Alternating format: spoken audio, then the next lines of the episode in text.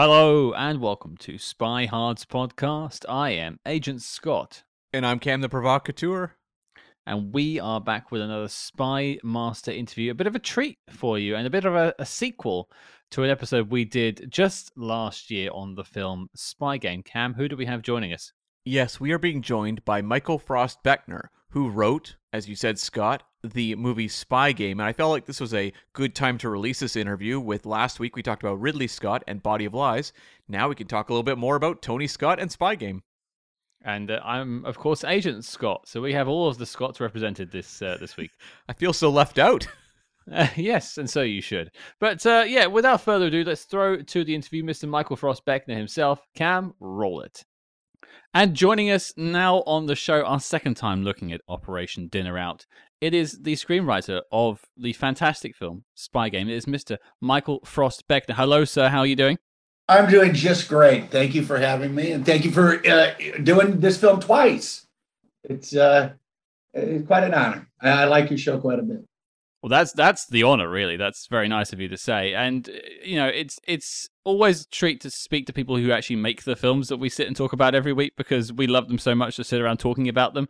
But you're the ones who actually make it happen, so it's always a pleasure. Oh, thank you, thank you. It, uh, it has been a quite a, quite a nice run uh, in Hollywood for me. I, I've enjoyed it and, and, and like talking about it. And I can say, just, you know, as someone who sees the downloads every week for episodes, Spy Game had a lot of support. So there's a big audience for that movie for sure. Yeah, it has it has uh, taken care of me for a long time. We, uh, as writers, have our ups and downs with our paycheck because you know you, you work on a film, you get a nice big chunk of money, but then you work on the film, and so you make money, but your future is kind of guaranteed with that, you know, with the residual. And, and Spy Game's done done quite well for me. That and uh, Sniper, the, yeah. the first film, yeah, um, which they've now made the ninth one. They just that thing just keeps. I think it's like you know you got the Harry Potters and the Marvels that have all the franchises, but um, it's one of those ones that like direct sequels. Nine of them is is unheard of. Do you watch them all? No, no. I uh, the first few, and then the last one, or maybe the one before, was pretty good.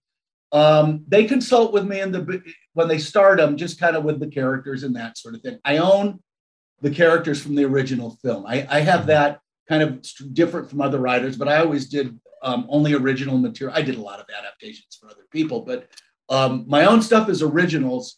And I've always hoping to write my own Star Wars one day, which never did. I've always kept my characters in the world. You know, I take a little less money and, and keep the rights. So they always have to consult with me, but I'm always like, you guys seem to know what you're doing. Just just keep it good. Don't don't kill them off in a weird way because I'm you know they, they appear in my books. So right. Um, anyway, yeah. But uh, yeah, so so yeah, the, the uh, but Spy Game has um, it's become something of a bit of a, a classic. It opened big. The problem was the problem was 9-11 and and um, you know that that concerned a lot of people with releasing it and um, you know just jumping into it a little bit the segment that takes place in beirut mm-hmm. um, which was one of the the changes that was done to my original script we can go sort of a, you you guys covered a lot of that and I, I'll we can talk about it but it had been originally about the marine barracks bombing in beirut mm-hmm. all the operations were actual operations and that was that they changed it apropos of nothing as far as i'm concerned maybe budget um, to the thing with the Egyptian and the uh, arms dealer. They, they made it smaller. It, the Marines Barrack bombing is much bigger sequence. Um, but I think that was actually pretty good with the timing because something like that would have been, I think, too incendiary around 9 11. Mm. But, um, you know, it came out at that time and, um, uh, but it's it's chugged along all these years. So, yeah, I'm pretty pleased with it. Well, I, I do want to get into sort of talking about Spy Game and sort of taking it to pieces and figuring out the nuts and bolts of the film. Yeah. But I, I, I do just want to cast our view back a little bit further than Spy Game and get an idea of what led you to Spy Game. I mean, you, know you I, I was listening to your chat with Chris Carr early today on Secrets and Spies podcast. I recommend everyone to check out that interview as well. Wonderful show. And talking about sort of your early days and deciding to become a screenwriter or a novelist, you were going back and forth on that and what you were doing in school. Could you just walk us through sort of the brief of why you chose to go down the path of screenwriting and, eventually becoming a novelist and author as well? I well, I you know, I fell into it because I did study novel writing um, at USC in Southern California under T.C. Boyle, who's an amazing literary giant.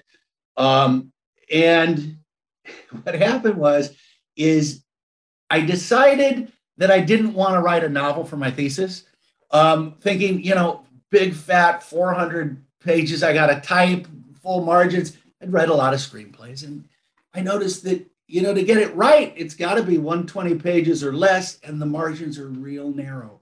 so I petitioned a master's degree because it was undergraduate. I petitioned for a master's degree in screenwriting because they didn't offer one in undergraduate at, at the time. And I think they just looked, well, he's going to do master's degree work for an undergraduate degree. We'll let him do it. And I thought I was getting away with something. Turned out I had a proficiency for writing screenplays. And, and um, when I sort of went into the work world, uh, I got a job in the publicity department at Walt Disney. And that was still back in the days when the movie poster would go out with the press kit and the little black and white stills, you know, that would be stapled to the marquee. I'm the guy that wrote the caption on the stills, you know, so it would be, you know, uh, Brer Fox and Brer Bear throw Brer Rabbit into the briar patch. Walt Disney 1956 stamp, you know, and, and I do that. But I was working for Barry Levinson on a film called Tin Men, and uh, Danny DeVito, Richard Dreyfuss, Barbara Hershey, and my job was all the still photography coming off the set. I'd have to X out the ones with the eyes were closed or someone was looking funny, and just send them back. That I guess it's I, it felt like it was a job a chimp could do, but he he he sent sent me a note and said you you've really made my job a lot easier. You have a real good eye for this, and mm. and he, I went out to lunch with him, and he offered me a job as his writing assistant. Um, there's a few little details in between, but I, so I did that. My first writing in film then was on Good Morning Vietnam. And if you remember the film, there's a teletype that keeps you up to date with what's happening in the war. Yeah. And it's a, you know, it's some some of them are a little bit odd things. And my job was to write all the the teletype traffic. So that was my first thing. Then there was a writer's strike, and we were just about to start pre-production on Rain Man, and he wanted to rewrite the entire thing, but he couldn't work because of the strike. So the workaround was he would dictate all the scenes in the dialogue. I'd take dictation, which I had to quickly go and learn how to write shorthand, and then I'd type it all up, and he just red pen it. So that's where I really got my screenwriting education because I turn in the pages in the morning. You know, no, no, no, no. That's this is terrible. Oh, this is pretty good. It's early, you know, and um, and in that way, I learned how to write screenplays. So jump ahead a few years. I'd written Sniper. I'd written a whole bunch of Barry Levinson-esque romantic comedies and and and quirky things, and they didn't like any of them. But he, but uh, they bought Sniper for um, TriStar Pictures, and it was all ready to go. But the head of a TriStar said, pull the pull the plugs, to put on the brakes. He said, uh, we don't have Marines in Panama. What what this doesn't make I well, just give it six months. We're going to be in Panama, and and um, I was pressing enough to to kind of put the pieces together. We invaded, and then that came out, and that launched my career. I worked with them uh, for another year or two in development, working on um, you know some of their films. Um, but once that t- took off, I decided to just stick with the screenwriting. Mm. Um, and opportunity and maybe talent met. And I sort of made a big splash writing three very important, not, not important as in content, but important as the nature of screenwriting in the business, um, screenplays that consecutively each sold for the highest amount an original screenplay had ever sold for. Um, competing in there with Joe Eszterhas and Shane Black and stuff. And, and that really planted my flag. And so I became, and they were action comedies. Mm-hmm. Um, that became um, sort of my calling card. And so for the period of 1991 to 1995, any action comedy out there, the studios would send me the script and say, "Can you can you bump this up a bit?" So, you know, I get a lethal weapon script or a Die Hard 3. I go, you don't, you don't, honestly don't need any more action in this thing. It's, it's wall to wall action. What's not working is your story's not real good and your character, you know, stay away from the characters. You, you're, you're the action guy. Don't touch the character. That kind of annoyed me. Mm. Uh, so I took about eight months off. Um, and I did, I decided, you know what, I'm going to go to the novel writing. And I wrote uh, Spy Game as a book. And well, eight months, I had a kid on the way. Suddenly, I needed more money. So I lopped off the ending of the book, the manuscript, and converted it into a screenplay, which is the film that sold. Um, mm. But what happened was, is no one, no one liked it. The studios were, were absolutely. They said it's it's all sitting around a room. The main characters never meet. It's flashbacks and and it's narrated. This is never going to work. And, and um, of course, if you want to make it into an action comedy, you know, they offered me quite a bit of money. I no, not going to do that. And then my agent, I said to my agent, I said, look, here's what I'd like to see. Since we didn't auction it off for you know a million dollars or whatever, um, I think people would like to see one more time Paul Newman and Robert Redford. Mm-hmm. And the roles were written. I'd written that with them in mind. Paul Newman got involved, and he he, he was into it, but it took a while for me to set it up for them. Even with him, Redford wasn't attached yet. Um, it took another year to get Beacon Pictures involved. And by that point, Newman said, you know what? My bio is a little bit fudged. I'm about five years older than everyone thinks I am. This is maybe going to be too much for me, but maybe Bob could play the role you envisioned for me, which was a little bit more like Newman in The Verdict. Hmm. Uh, and so that's when Redford got involved, and he jumped at it. He loved it. Um, and so Beacon had envisioned this as a small, as a real small scale, intimate, you know, uh, almost indie film with hmm. Redford. And so the deal they made is because they didn't want to pay my fee, which was pretty exorbitant at the time. Um, they said you can keep all the rights. You can keep the rest of that book. Um, you can keep, you know, all we have is this script, this movie, and if we want to remake the script, you know, we get a sequel. We not necessarily a sequel, but a remake. Sure. Um, and so that was the deal we made, and, and I just put it in a drawer. Right? So I had I had the world and the characters and all that, and and and it worked out pretty well because the promise they made is we're going to do your script. Well, okay, we're going to do your script, but then the director they got to go with the indie film idea was uh, Mike Van Diem, and he'd come mm-hmm. off. He just won the Academy Award for character for best foreign film, uh, which I liked, a pretty good movie. Uh, and then I think the year before he'd won or maybe two, an Academy Award for Best Short. And I sat down with him. He really thought he was the next Orson Welles. And he came in and lectured me on I don't know anything about the CIA. I don't know anything about this. I'm a moron and a fool. And I kind of said, Yeah, I said, Well, how do you know? Well, I read this book. And I'm like, Yeah, that's put out by the CIA Office of Publications. Of course, you think that's what it is. I grew up knowing a lot of these people. I didn't write the, the book or the screenplay out of you know thin air to make up a good story. I wanted to write about people. You know, they tell you when you, especially studying novel writing, write what you know. Well, I knew a lot of old spies. Um, so anyway, but they, but you know, the guy won the Academy Award. Uh, Redford approved him. I stepped back, and then that went two years in a direction. I mean, it was two guys in a hotel in Warsaw. They didn't even need the same names because they were different ages. It was all completely different. Peeping through a hole at a Russian defector. And there was no flashbacks, no nothing. It was a real intimate two-hander in a hotel room. And had, none of the plot was there. Well, that didn't work. Obviously, that, that, that wasn't going to go anywhere.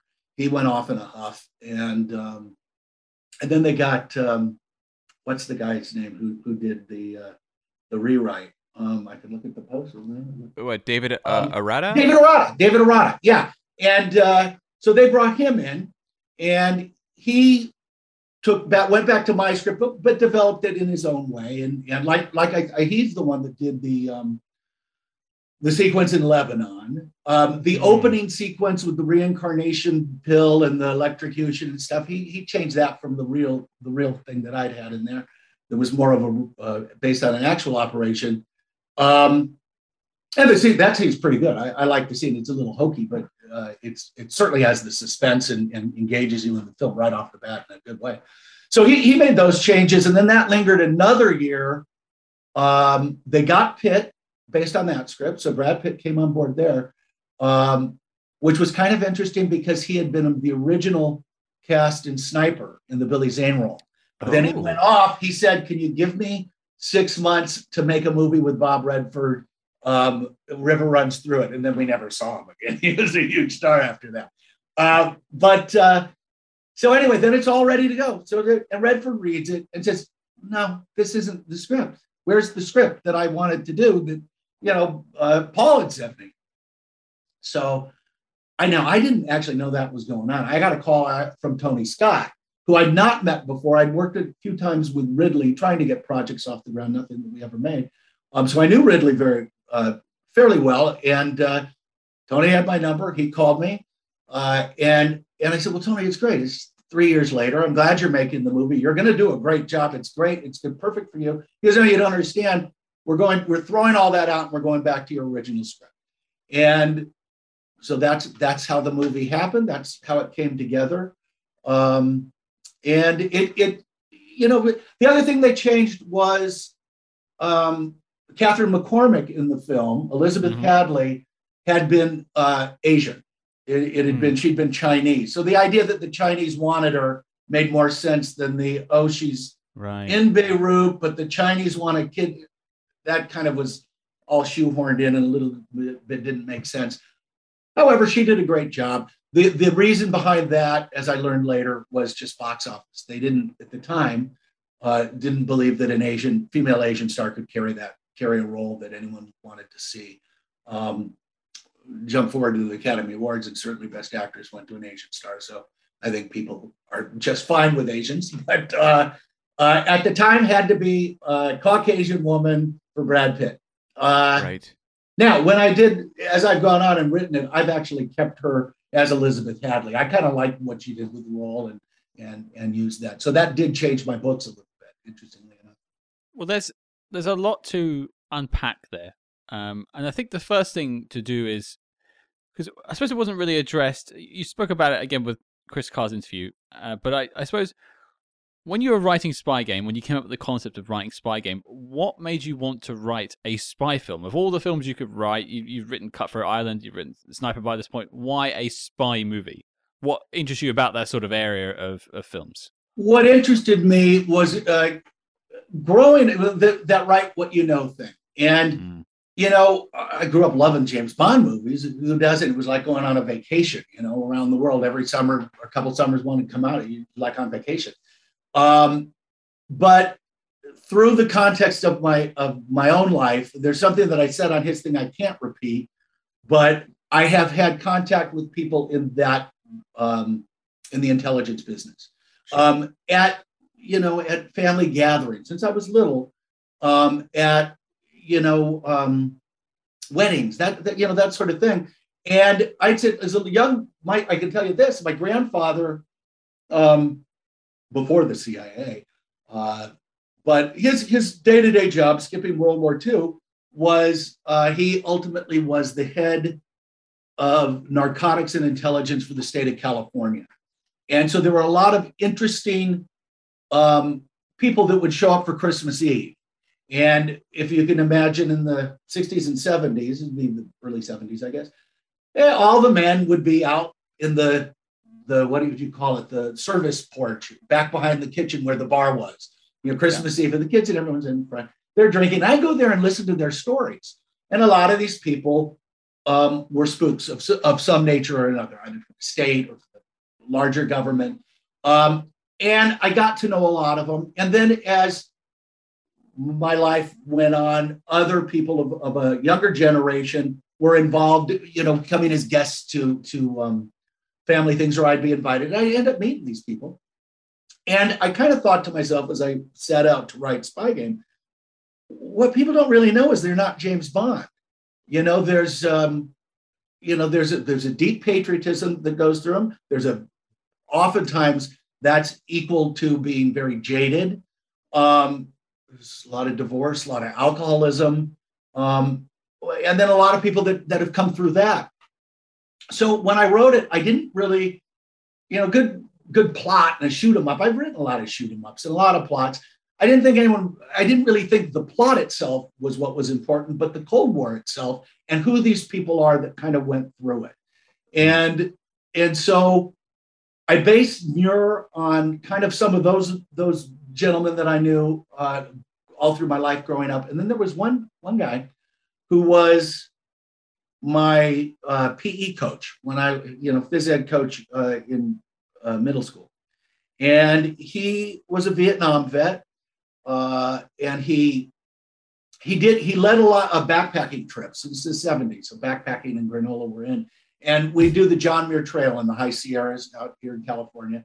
Um, and we take these two week treks and he, you know, through the school, um, we do that. He, um, you know, you didn't have cell phones or streaming. You couldn't just, you know, the sunsets, you can watch something. There was nothing to watch. The campfire was a big thing. And he'd tell these stories. And, and with him, he'd bring on these different trips, some of his buddies that he knew in Vietnam. And so me and the young, the other young guys that were, were with us, they were teenagers, some girls, um, we just listened rapt uh, in rapture uh, to these these stories about you know his his time in Vietnam, which was a little bit off the grid. Um, I didn't think much of it, but I did like the way he was able to spin a yarn, kind of the way Nathan Muir does, and I sort of liked that he was the coolest guy. He was that cool. So what you see Nathan Muir is is as far as his attitude and the way he approaches things and and tells stories. I was really channeling um, that coach that I had. Um, turned out that you know later he I, I, ran into him many years later and he said you know he he I we reacquainted and, and he said you wrote Spy Game. He goes Spy Game because that's my all-time favorite movie. And I said yeah. It's, it's about you. He goes but how did you know? I go how do I know what? He goes I told everyone that I was you know an army a guy a grunt in the army. How did you know I was in Laos in the CIA were you? I didn't really actually know that. And, and it turned out that the guy I based it on was really the guy I based it on. I had just put the pieces together subconsciously, I suppose. I have no idea. Because um, he never said it. But you know, some of that stuff that he that he said and, and further explored in, in the, the books is that guy. And so he he is uh, so it, it all kind of circled around back to, to what I did. The other thing was is Tom Boyle at uh, uh, university, um, you know, he'd suggested, he said, when you write, Michael, what you're best at and, and what you should lean into, because you have a real unique way of doing this, you like to write stories about stories. You, you, you, all your, all your best writing is about someone telling the story and how that person develops and we get to know them by the way they tell a story, what details they use, what they leave out, what they use the story to accomplish. And uh, so, anyway, I leaned into that because if that was my strongest writing and I was going to a first write a book, that's what I leaned into. So that's kind of how Spy Game became Spy Game. Um, and and I just I, I really felt that really we hadn't seen a movie about what it is to, to become a spy, what it is to be a spy, how they look upon each other, and maybe even look at you know the the earlier version of themselves in the in the younger spy. I, am always, you know, I'm always writing that older, younger father son kind of story, which I'm attracted to, and I seem to have had success writing. When you are going through the process of writing the screenplay, are you showing some of the people, some of these contacts you have in your life with spy experience for maybe like input, or is it something where you're just going to kind of write it and then they can see it when it comes out? No, no, I, I, I always stay in touch with, with, with everyone. I'm, I'm not someone that holds my cards all that close. I'd never make a good spy. I can't, you know, I don't keep things secret. I, it, it always makes it better, even if I go exactly opposite of what they say it is. I need to know what it is so I can make that seem real. One of the things that I've always enjoyed with Spy Game is after Spy Game, my association with with the, uh, the CIA increased quite a bit, um, and maybe it had before and I hadn't really known what was going on. But I've always been, and they've opened their doors to me, especially for my series, The Agency, uh, because I, I portrayed it correctly and I portrayed them the way they are. And, and, you know, again, it's the way they are as people. That's what they really, you know, one thing one of, one of them said, uh, I was at headquarters and he was complimenting the movie. He said, you know, every time we show up in a movie, it's the ex-CIA guy that wants to murder someone, or we're assassins. And, and you know, I was good friends uh, with Tony Mendez, who Argo is about, and his mm-hmm. wife. He was chief of disguise, and then she, after he retired, was chief of disguise. There, he was. she's still a very close friend of my family friend. We we do Fourth of July's together, um, and uh, you know the one thing he said, you know, and I very early on in our relationship, but I, it's kind of it shows up in Spy Game, is um, you know we get caught with a gun, we go to prison forever. We get denied and we go to prison. We don't use gun guns. We don't. We use a pack of cigarettes, a stick of gum. That's what we use. We don't. It's not you know, and if you think about it, we don't see a lot of trains getting derailed with shootouts and Paris having car chases and machine guns. That really just doesn't really happen. They make great movies. I, I love all that stuff, but it's not really what espionage is and what spies are. And so they always keep me grounded on that, um, and, and and still still do. But but the thing is, is I do relish the most the compliments or the reviews I'll read online from my books from former CIA officers saying, "Wow, it's just this was it. I don't. He wasn't there, but he got it." And that that always is is the highest compliment when you're writing about something that's real. One of the things I think your movie does very well is balancing the trade craft, all the explanation of espionage, with a movie that's just genuinely entertaining.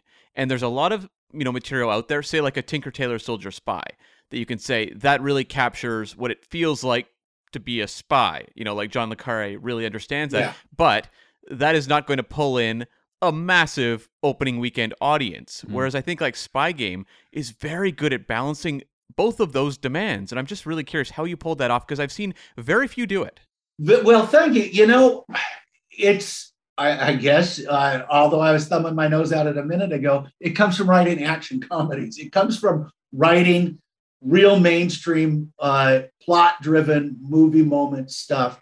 Um, and and so I, i'm able to do that. You know the thing is you want to show the tradecraft but i can't stand training scenes in movies you know you watch a three musketeers or a zorro or something and they're what they're going to train let's see the on the job training i want to see on the job training hmm. so i tried to do that with spy game make it feel like it was on the job training what makes it work is we know that Muir is already running a con on it. You know, from the uh, from picking him up off that train and isolation and you know and that whole thing in Germany. So you're already sort of feeling, God, they're growing together really well, but boy, it's all based on a real flimsy, phony setup. The the idea. So I think that keeps the suspense alive in that sequence. Tony Scott did a fabulous job with that sequence. The music, the you know, sometimes I write music cues in my scripts. I didn't in that one. I liked his music cues because they told us the years. I like the um, the way the camera goes, Any isolated moments. My script was a lot longer, and, and so his is better. His version is better than mine. Um, but isolated the moments that were the pure tradecraft moments. One thing that uh, I, you might find amusing is the scene in the bar where he talks about scotch right? Mm-hmm. And uh, uh, so the movie comes out, and a package arrives at my door. I open it up, and it's from Johnnie Walker. And it is a presentation box. It says Michael Frost Beckner Spy Game. And it's this uh, whiskey that they don't sell. It is private reserve whiskey from the head. He goes, You've done more for our business uh, you know, since uh, Ian Fleming said shaken, not stirred with a vodka martini. and uh, and uh, so it, it, was that. But again, that's amusing because of the of the head nod to well, all those men in the back porch of my grandmother's drank copious amounts of scotch. Just that's that was it. No one drank martinis.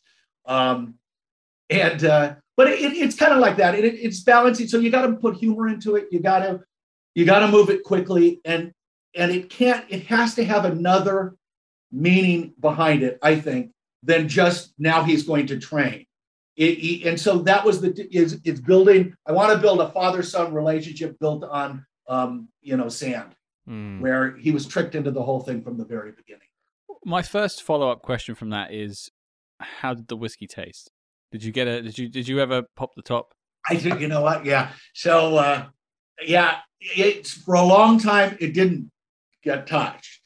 And then I one I just I gotta I gotta know what this tastes like. I'll just yeah. have a little bit. And it tasted, it was a blended whiskey. It tasted like a uh, like a cask draw single malt. Mm-hmm. Yeah, so it was it was it was astonishing. And then it was pretty much gone in a month. It was I hmm. just good. figured, what the point? I mean, this is good whiskey. And uh, so I, I uh, yeah, I still got the bottle in the, the presentation case, but it's empty. And I, I you know, maybe I was going to ask if you kept it. Yeah, yeah, yeah, yeah, absolutely, absolutely. I for a long time it looked really nice, but what's the point? It's like a a cigar, you know. You get a, a box of Cuban cigars as a gift or something. You put them in your humidor and never smoke them. What's the point of having them? I, I don't know. Whiskey's to drink. Well, you're waiting for a day that's never coming. You might as well enjoy it while you're there. Right, right, exactly. And so, so I did, and it was fabulous. It was, it was really quite good. I was uh, uh, quite into uh, single malt scotches for a long time, and and so that did hold me off from. You know, saying it was, you know, what was it, forty years aged, blended. You know, it's probably gross. It wasn't gross. It was the very best stuff well earned, I would say. Now, uh, when you're at the process of putting the script together, and obviously you mentioned the the Paul Newman and Robert Redford coming in, and eventually Brad Pitt. Before the process of casting even happened, before those names were involved, when you were writing the script, did you see and did you envision any actors in the roles uh, that weren't cast? I, I never do. I, I think I wrote, I did one. I've written for a lot of actors, but one thing that was kind of funny, I wrote for Eddie Murphy and um, I tried to get Eddie Murphy. It was a he wanted to do what really happened is Paramount wanted him to do Beverly Hills Cop, whatever it was with the roller coasters, whichever one three. that was. He didn't three. He did not want to do it. He wanted to do a western. I'd been known for writing westerns and a number of western scripts that weren't made, but you know that's how I make my living is writing, not making movies in, in the movie business. And so he he was uh, I was known as a guy to do westerns brought me in to write this Western comedy for him. And it was it was going to be pretty good. It was him, and this would be in like 93. Him, Whoopi Goldberg, uh, Arsenio Hall. It was right after the one that, that I think he did with him before. Um, Timothy Dalton, uh, Daniel Stern. It was pretty good. It was kind of like a Magnificent Seven, you know, kind of thing. But they said write it for Eddie, and which I did, and um, uh, he hated it he absolutely hated it. Uh, so, but they did hold him at Paramount long enough while I was writing for him to make that movie. They go, "We bought you your western, now we make this." So, uh, I held him in place for the studio. So I was a, a good studio uh, walk there. But um, so I really, I, I try and I, I don't see who they are at all. Um, I have had some idea that I wanted a Redford Newman thing, but I wasn't. If you write strictly to that, you're going to miss the mark. Mm. It had to be something that could be something else. And um, you know, I don't know. It's uh, it's kind of all facets of me in a sense. You know, even when I write women, they're all you know, it's a facet of my personality that I'm trying to express. The uh, um, I'd always thought, you know, eh, I, I'd always thought if it wasn't Newman, Newman was the was the was the target. Um, and now I think Brad Pitt you know makes the movie as much as Redford in that you just needed that. It would have made even less. It made quite a bit of money, but it would have made less money if it had been just two old guys. The timing and the timeline is a little hokey in the film. How it's Brad Pitt in Vietnam there, and then he's about the same age after the fall of the Iron Curtain. You don't right. notice in the movie. You don't notice. I did, but um, they made it work. Um, but it, they really were a little bit closer in age. Um, but it was uh, at one point, I there was a director attached who was dying to have um, Gene Hackman play the Redford role, which would have been interesting. I, I Redford is is you know is perfect, but you know that that was interesting. But I never I, I have to steer away. You you do archetypes, but I write that character really well. I've done that kind of character, that aged uh, guy with that set of you know personal issues and and hangups. You know, I, I've made a living writing that character a lot. And I'm curious, you know, Robert Redford, amazing storyteller, you know, director in his own right. Yeah. When he comes on, like, does he have suggestions about what he sees as like maybe would help the character in any way? Like, how does it evolve with his involvement? Well, my experience with him was not so uh, not that close because the script was pretty much finished. He was more interested in making it a Robert Redford character, who Redford is. So, mm. like I said before, it was more like Paul Newman in The Verdict. So there was a lot more alcohol. Um, he was smoking the whole time. That's why he has a pack of cigarettes in the office with the boss because he's been smoking the whole damn time, and they keep telling me to put out his cigarettes. He's like, "It's my last day. You fire me." Um, so he was he was worried about that. He was worried about um, he didn't want there was much more voiceover. He didn't. He said, "I'm more the strong, silent type, less less dialogue for me." So he knows his strengths really, really well. And now for me, it's like I don't want to change all that, but you know, he, it's him now. It's not me anymore. Mm. Um, it's with film. It's you got to collaborate. You got to make you. You have to, and and you have to trust that the actor knows that he Redford knows he knows what he's doing in every moment. He can do more with his eyes than I can write six great lines. I mean, he, can just do that with a look, and and so that's kind of what his in, involvement with the script was but he was always taken by it from the beginning. And it wasn't until it got to production that he decided i need to cut some of this stuff. This isn't serving the way i'm playing the character. Um, so that that was kind of that. And you mentioned the one of the the original director mike van diem being involved and then the script kind of got passed off for a while did you have much time working with Mike, and did it did the script go for any sort of evolutions in that time period? No, um, they uh, they paid me a big chunk of money not to work with Mike. Right. The studio paid me a lot of money. Mike uh, again wanted it to be a completely different movie. He was uh, he felt he was more of an expert on the CIA and and Langley, even though he's from mm. Copenhagen or wherever he's from, um, than I.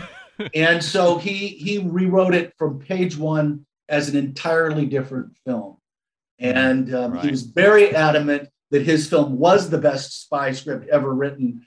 So when it came down to it, he worked on it for about a year. And they said, well, could you maybe go a little bit back to Beckner's script? No, this is this is the definitive spy movie. Trust me, it's going to be the greatest one ever made. And having the two guys in the hotel room, you know, for the whole length of the movie in a small hotel room is going to be the most drama you've ever seen. No one agreed with him. sadly. I didn't work with him. He didn't like me.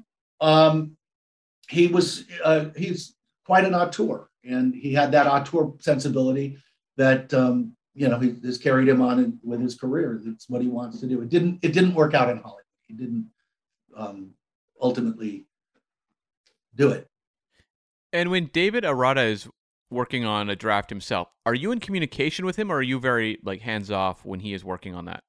he, he did did his own thing. Um, we didn't talk at all. He you're supposed to when you rewrite. Uh, uh, some writers do it, some don't. You usually call the previous writer. I did mm-hmm. The night manager for Sydney Pollack, and um, um, and the first writer was Jesus. The name's slipping my tongue. Wrote Chinatown. Robert Towne. Robert yeah. Towne. So I get hired for that. You're damn well sure I'm going to call Robert Towne and go, "What's the story with this thing?" We, you know, that one lingered for a long time and they ended up making it into television. But some people do that, some don't. He never called me, so not really my place to call him. It was sort of, you know, do your own thing, you know, and and and he did, and he resurrected it. He he he had his own vision for it, um, and and and it took it out. It took it closer to mine and away from the Warsaw hotel room, the Holiday Inn in Warsaw, Mike Diem. So he really is, and that kept Redford interested. I think without David Arata, Redford would have just said, you know, forget it. And um, yeah, and so that then he came in, and then then it came swirled around back to me a couple years later. Uh, the other major sort of casting coup, which we've briefly spoken about, was Brad Pitt. Now, famously, he was originally going to do Born Identity, but turned it down to come and do Spy Game. Yeah, I didn't know that till I heard your thing. I didn't know that. Really? Uh, well, that's that's yeah, what that uh, that's what the internet me. says. So uh, I, I, yeah, no, I think that's true. I think it, it it's uh, I think as the years gone on and, and the the Jason Bourne stuff has gotten so big, that story keeps getting uh, repeated, and I think it's a true story. Um, I don't know. Um, while I did work a little bit with Redford, uh, enough to to know him and and and work with him on, you know, because he came on in the beginning. Yeah. Pitt came later. He came later, and um, uh, I think I, would only be guessing though, but I think it's a relationship with Bob. Um, I think they had a good relationship. Um, Brad likes the the politics of stuff, and this I think felt a little more real. And he he really when he did talk about it on the press tour, he was much more interested in the Cold War and geopolitics to some extent mm-hmm. that I don't think the Jason Bourne stuff had. I mean, uh, that was you know more of a it's sort of in between maybe a spy game and a James Bond. It kind of rides the middle there yeah. of of of the spy thriller genre. Well, uh, Cam and I have spoken about this before, but I don't think Jason Bourne would have had the legacy it's gone on to have had it been with Brad Pitt. I agree 100%. I, I, I think that's, that's, I think, you know, people underestimate Brad's acting, but his acting is really good, but it's, it is because there's a sensitivity to him, mm. um, a, like a softness. Even when he's a tough guy, he's a, there's a, a, sweetness to him that I don't think Jason Bourne has. Mm. You know, and Matt Damon, even when he's sensitive, you can see violence in his eyes. Mm-hmm. And you know, what do you look at? What Legends of the Fall? You know, that's he gets fairly violent in that. He's you know that, but he's a sensitive. He's sensitive in that, mm-hmm. and I think that's what attracts Brad to that. And I don't think I think Matt Damon is the. I couldn't imagine it, you know, without him actually. With, without no. Matt Damon, it, he makes those movies. Yeah, definitely. And you don't even know if does Brad Pitt do four of them even like to have an ongoing franchise. No, right. No, his his taste goes in all different directions, and and um, you know he gets engaged in something, and that's all he's going to do. And it's it's remarkable that he did all those uh, Ocean's movies, and yeah. um, you know. But I think that's a great group of people who all liked each other, so it was fun to do. It seemed like it. was. The behind the scenes seemed like it was an absolute joy to make those movies. Yeah, it seemed like something I'd like to be part of. Yeah, it, yeah. it looked like a lot of fun. I, I had a question about Tony Scott, who's such a visually dynamic filmmaker across, you know, from the beginning of his career right to the end. And when he comes on and he's going through the script and everything, does he have visual ideas he wants to incorporate into the screenplay that excite him? You know, that's a good question. The uh, yeah, he sees things in that way. He he wants to see a scene.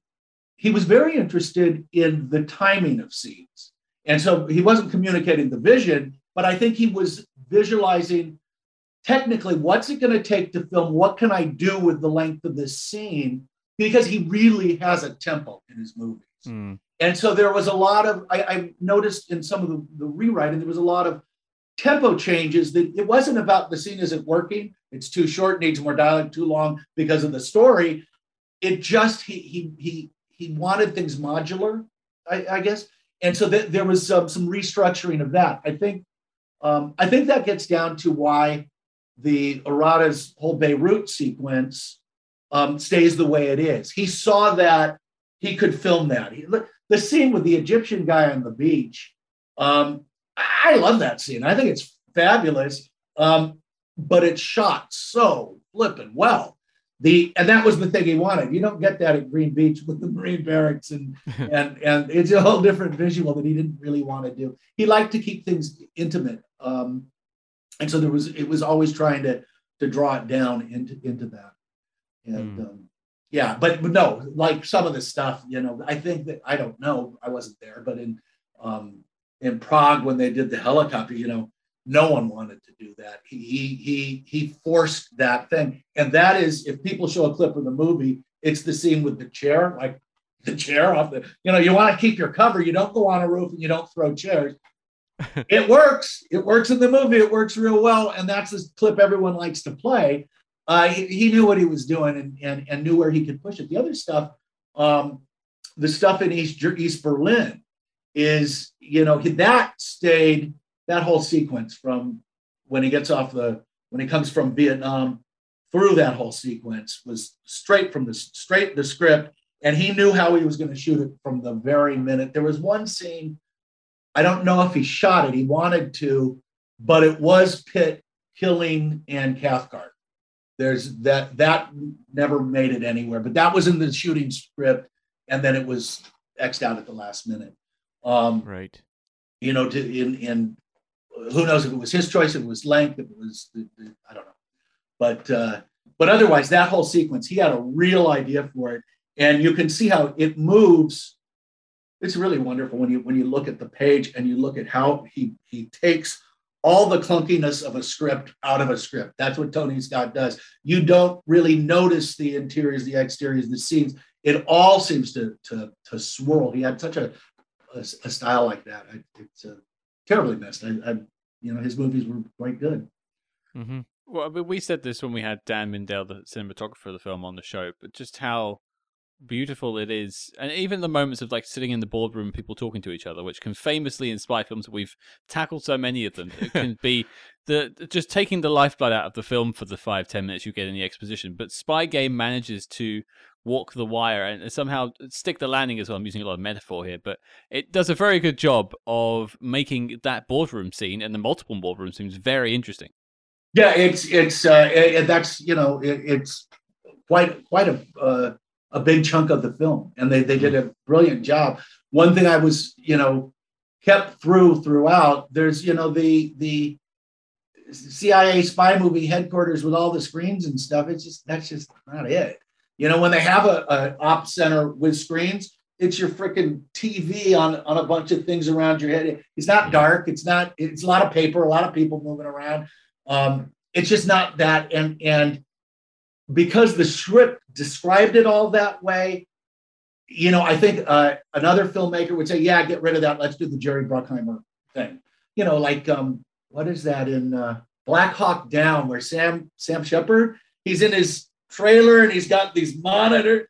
Eh, there's no one that has that room. It's silly, but it, it looks pretty good. Ridley Scott does a nice job with it.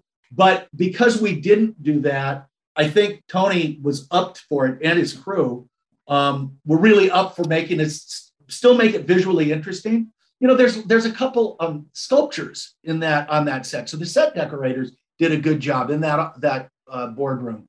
The um, and that's pretty much uh, they don't have windows like that. I think that one had a set of windows. The, those rooms don't really have windows at Langley, but even that the, the, the, way that was able to light the room was pretty mm-hmm. good and the way the camera moved among those people was is, is really if you watch it it's really technically quite brilliant and it makes it a lot better than just put the camera in, like we do in television we put the camera here we put it there and that's your your your cia conference room you know because you can't get into the table and in and out of the table it's one of my favorite stories. I'm probably misquoting it from the interview with, with Dan about Robert Redford noticing there's a lot of paintings of horses in the room and saying, "Oh, we need to get rid of those. Why is there so many horses?" And it's, it's such a, a weird thing to notice, but it's perfect. It's exactly right. There shouldn't be all those horse posters. No, and I don't know where that came from. And there still is a horse sculpture, but that sculpture is kind of neat. Um, it, that still remained in there. Um, uh, I w- wasn't on the set for that. That was in England. No, no.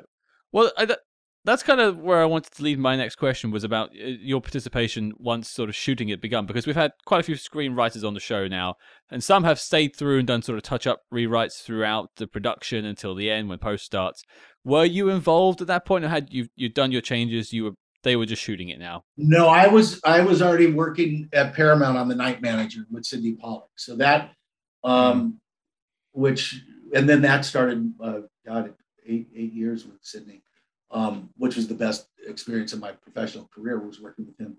Um, but no, the um, the problem is in screenwriting, and it's why Ed Sydney actually got me into television.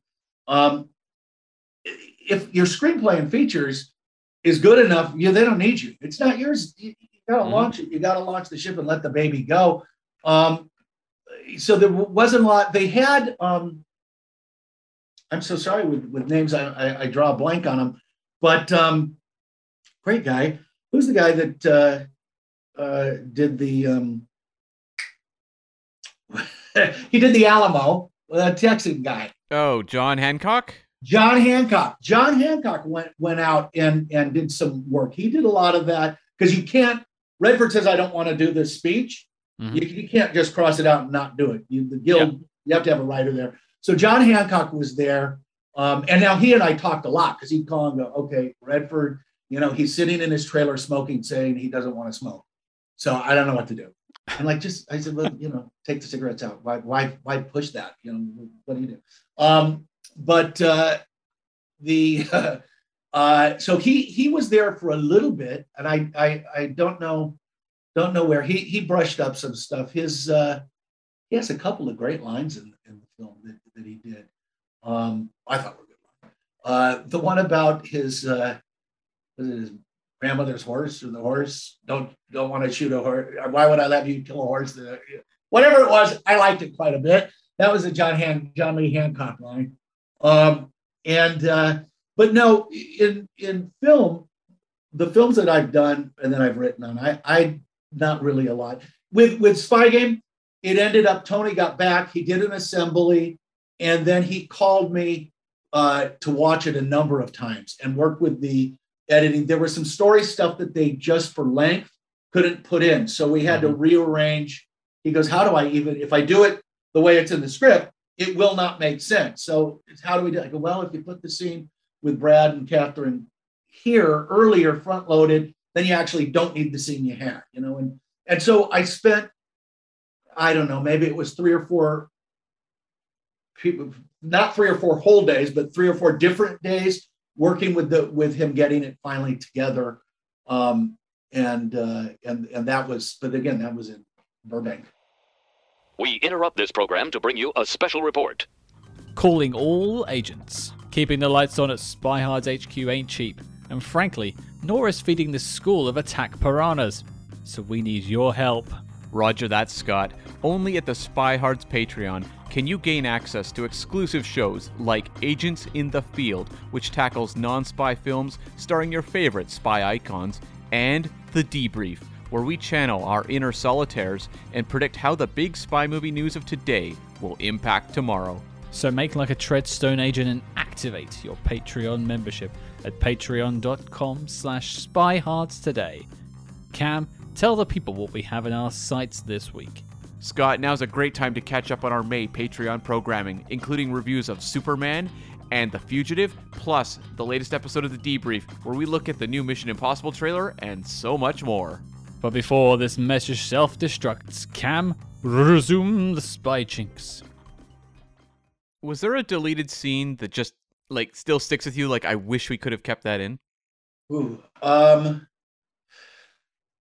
there yeah there was the the idea of the party for redford there actually is a very awkward scene where he's he's with some of the other old hands that are all looking at him like we're all next. But it a lot of oh no the big one was thailand. There's a whole sequence in thailand where muir is sent it's just before bishop heads to china so the, the flashbacks are catching up with the story, which so there was a, a bunch of those, come to think of it, but he sent by Harker to Thailand to kill Bishop.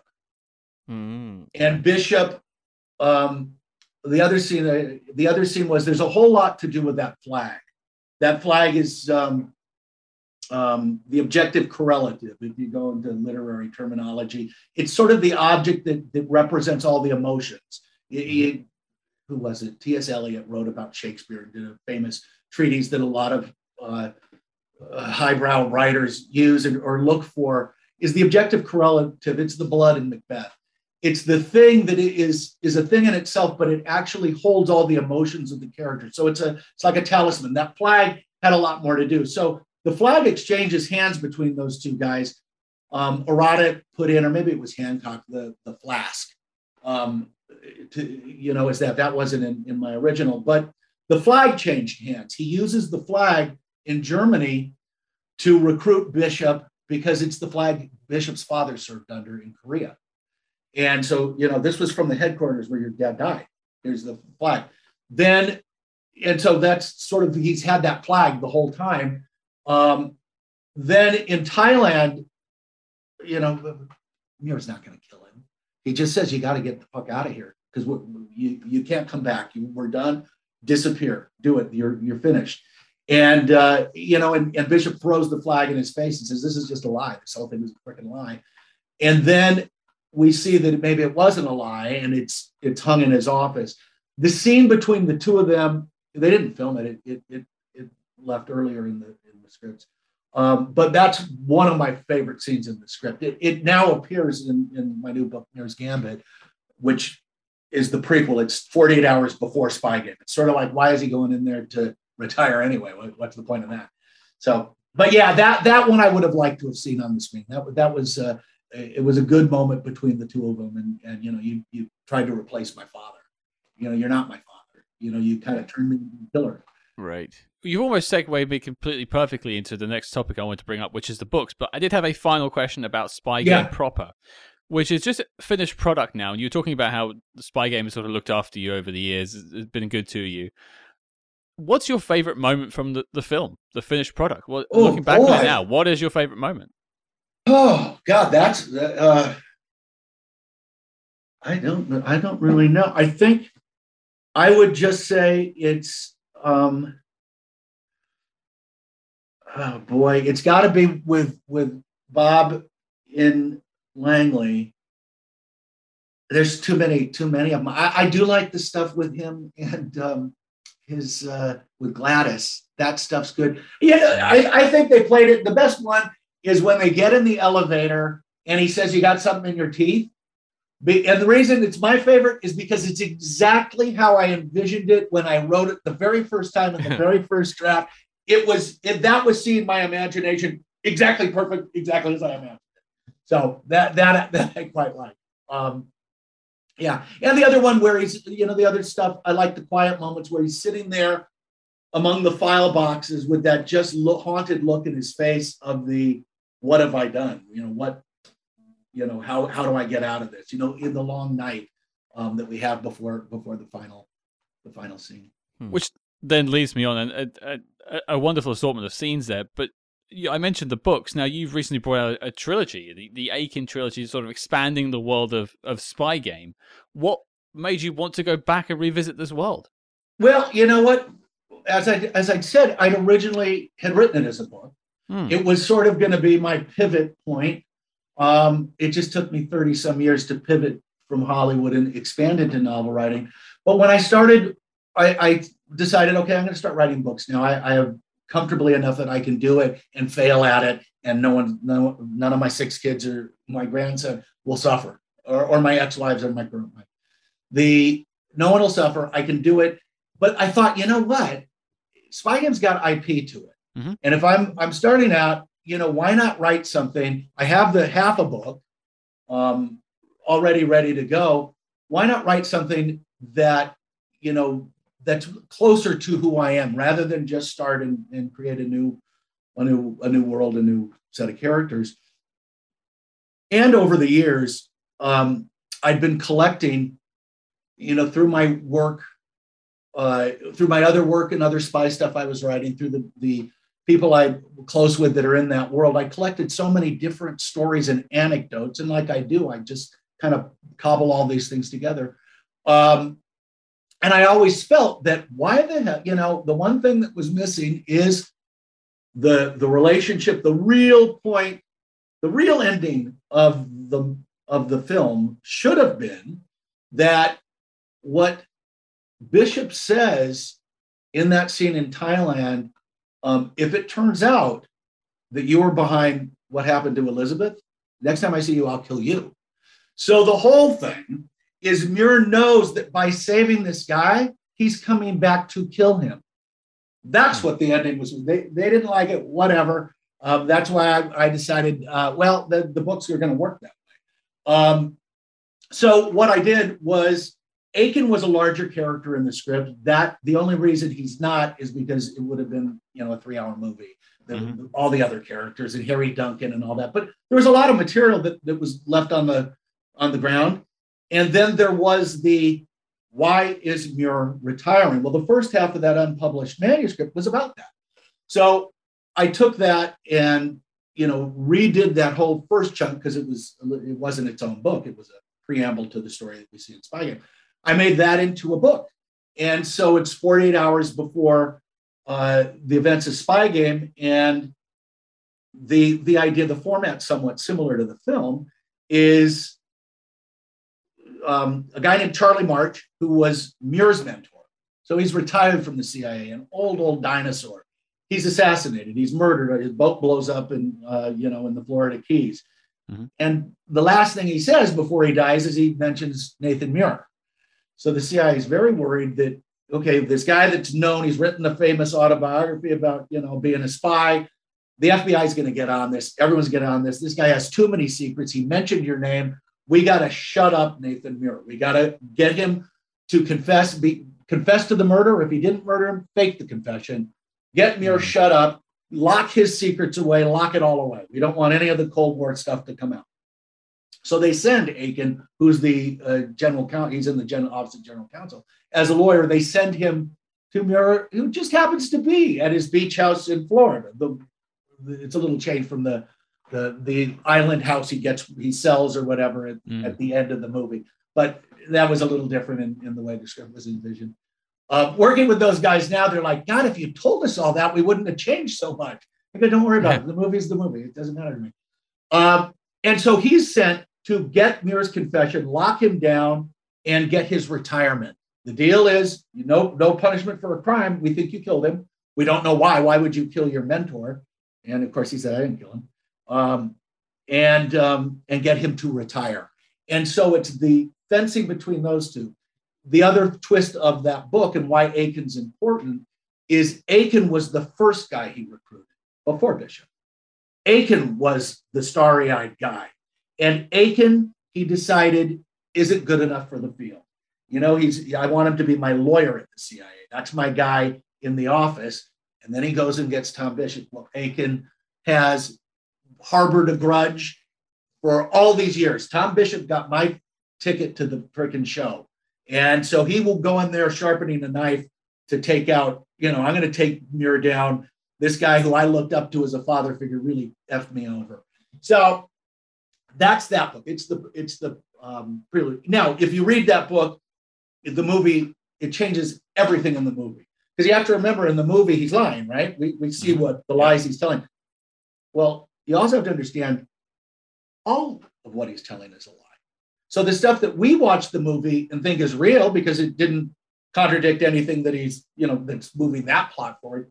None of that may be real either. It may have all other meanings and and plots and that's kind of how the movie sits after the book so the book will change how you watch the movie guaranteed it becomes an entirely different beast and then the next book uh, that's Muir's Gambit Bishop's Endgame follows Bishop it, it jumps forward 10 years after Muir is driven away from CIA he's now an annuitant working um, recruitment at Princeton he was a pr- professor and and, and um, so he's he's looking for recruits and he's teaching mythology. That's his his gift. And Bishop is he's gone off the reservation as he tends to do, and he's rogue. No one knows where he is in the killing fields of Kosovo. Um, a little bit pissed off the CIA isn't stopping anything of this ethnic cleansing, so I'm going to try and do. You know, he's got a hero Mm-hmm. He's there. So it's ten years later, and then so we follow events there. It, it takes us to Malaysia. That one is basically all all at once, all of Muir's old networks just go off the grid, vanish all across the globe. No one knows why. He's he's out at Princeton. He's not talking.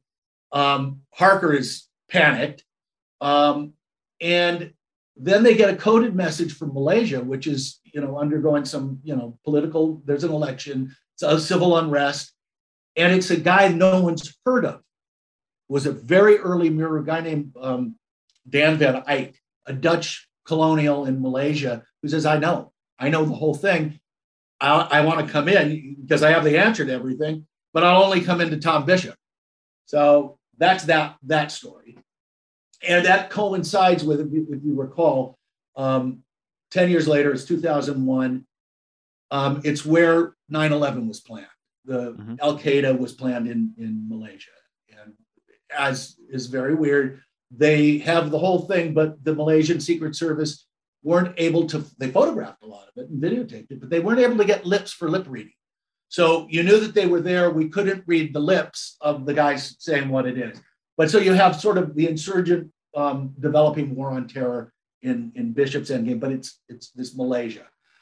Um, then the third one is, and, and that's Aiken is unfortunately in that one, he gets his wish to be put in the field, but he's put in the field to shit, we unleashed Tom Bishop. Tom Bishop may may be the cause of all this. You actually got to go kill him. You got to go kill him. And Aiken knows it. I, I go there, he's going to kill me. It's just a suicide. Hmm. So, and then the third book um, takes uh, Aiken in check uh, follows Aiken more closely, and it and it deals with Cuba in 2002, um, and it's Aiken now is having to defect to Cuba, or he's chosen to defect to Cuba because character. Now we have two books worth of characters, but one of Muir's other agents, uh, a woman named Nina Estrada, um, a Cuban who was one of his other networks, she's been kidnapped. Muir's out of the picture at that point. She's been kidnapped and um, they're they've taken her in Cuba. He decides to. He's in love with her. It's, it's books. Um, Aiken goes and defects to Cuba, um, trading, going to trade every secret he has for her life, even though he'll never see her again. At least he saves her. Um, so anyway, the three books kind of work on a, on a set of themes. The first one, um, which is a lot, you know, like a spy game, because it's it's really about young Muir and his mentor Charlie March, mm-hmm. you know, told in this interrogation and present. Right, it's the same framework, right? That's about basically a life of lies. All these people are sanctioned, Muir especially, to lie their entire life. You're sanctioned by your government to lie, to lie to everyone. Everything you do is deception. And what a life of deception, especially going through the Cold War, what that does to your own soul, how that eats you up, because some of these lies are pretty awful things you, you did in the name of policy, expediency, or patriotism. Definitely, that's always the starting point. So it's his journey and Aiken's journey and, and realizing that, yeah, I was the guy that papered all these operations. I made stuff that was highly illegal legal. So, mm. you know, maybe Aiken realizes maybe when, you know, 200 people get killed in the Israeli Palestinian conflict, I'm the guy that signed it that allowed us to do that. So maybe I'm just as responsible. The second one then goes, okay, these guys that have lived these, these life, lives of lies, they they then go into in Bishop's Endgame. I start looking at, well, okay, so you've lived a life of lie, lies, and you're always presenting a false identity. What is your identity? If 90% mm-hmm. of your time is being someone else, isn't that who you are?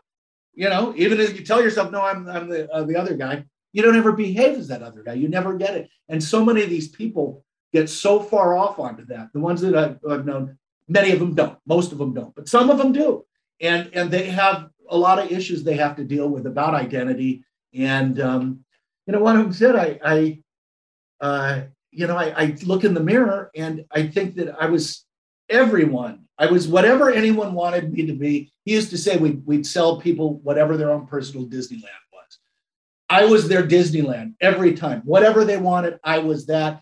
But I'd get home and I didn't, I couldn't fast enough rip off the mask to figure out who I was anymore and, mm-hmm. and uh, so it, it's dealing with that and then and then in the third one it takes the life of lies and false identity and puts that against information and it's about a. Um, I go I go into the technical side of, of, of signals intelligence with the Cuban thing and it goes into um, how a life of lies coupled with false identity how a spy's primary objective which is stealing information how the person that gets information impacts that information. So if everything is coming from a dishonest place in stealing intelligence, how pure is actually that intelligence? How do we know? And it's the difference between human intelligence and electronic intelligence. So anyway, right. they're they're uh, I've been very pleased. I I ended up writing them throughout COVID and maybe the next year, right, 2021, and um, published them all at once. I uh, decided uh, that I was going to go my own way with that and, and publish them myself. Um, and I've done. I've been very happy with how they've done. The reviews have been great. Like I said, it's it's really, you know, I'll go on Amazon and I'll look at a review and it's someone that I don't even I wouldn't know. But hey, I lived this life, and this is exactly what it was, and and um, and and that's pretty gratifying. I, I they've done fairly well, and they're quite popular. The um, to kind of brag a little bit, um, Foreword magazine, which is sort of like a Publishers Weekly or Kirkus Reviews, but for independent books, mm-hmm. um, named Muir's Gambit a finalist for Book of the Year for 2022, which usually kind of goes to highbrow literature. It's awesome. Um, but it's a you know a genre book as Book of the Year. I thought that was kind of nice. And, and Best Thrillers, uh, which is a pretty big review site uh, in the thriller space, um, named Muir's Gambit the 2022 uh, Spy Thriller of the Year. So that was kind of nice, and that's kept the profile up. From there, Beacon, I'm just sorry, Beacon um, came back to me and said they've been very great. They said you could use all the stuff in promo and stuff. Um, but now it's turned around, and I think I mentioned before, it's uh, you know they're doing it, going to develop it as a streaming series. So, and I just finished the last of the scripts on that. Well, that, that's literally what I was going to ask her. Because first, I was going to say I, I, was looking on your website and I noted that there is a a novella coming called Kaleidoscope, which is a yes. spy game novella, and there's also a beginning of a new trilogy called Drought. Yes, that's Kaleidoscope. The first novella is finished, but I got to rewrite it. It it's gonna. I, I realize I, it's it takes characters that come up at the end of book two, and in and very primary. It's really Muir's arch nemesis in the CIA. Well, I'll give it away. It's the guy in the room that doesn't say much, who looks like he's from the. That's that's Muir's big. The, the um is he from? He's the guy that's sitting there and doesn't say much. I, mm. uh, he's not named in the film, right? Uh, but uh, uh, anyway, that that's Muir's arch enemy in the CIA, guy named Silas Kingston, and it takes uh, it takes off and follows the thread of that guy. Now he's he's kind of a bad guy, an antagonist in the Aiken trilogy. It's him as it, and his family. It's sort of the Soprano set in the CIA. It's he's counterintelligence, and that's what he was in the film. And it follows that. I realize I kind of got to wait before I release that because you it's really better if you if you've read you've been introduced to his character in, in books. Sure. So so I jumped into just started the research for Drought, which is going to be a trilogy of books on Muir. Aiken is mm-hmm. the Aiken trilogy, and they're all narrated by Aiken. These will be narrated, you know, the the voice and the and the writing first person from Muir's point of view. It's kind of fun because literally Drought takes begins the opening sentence is him turning the key in his Porsche and driving out of Langley. and so right. then so that takes I have 10 years in between that moment and Bishop's Endgame or mm-hmm. what the hell was he doing? What was he doing? So it follows that, but it also goes back to his own uh, time before and at the time he recruited Brad Pitt in Vietnam. And it follows Vietnam. The guy, the real Nathan Muir, was involved in something in Laos for the CIA. He was involved in something called Operation Popeye. And Operation Popeye was about weather manipulation. And the CIA worked very hard to change the weather in Southeast Asia to um, flood the rice paddies so they wouldn't have any rice production. And yeah, you can look it up. It's it, there's there's a lot of open source stuff on Popeye now. But um, what what is interesting, they tested a lot of it in Los Angeles. So um, uh, in, in 1969, when they did, it created a major major weather problem in in Greater Los Angeles, and a number of people drowned. And and it was from the CIA seeding the clouds. It wasn't a real storm. Hmm. So it's Muir's involvement then in the 60s, but also in that period right after the war.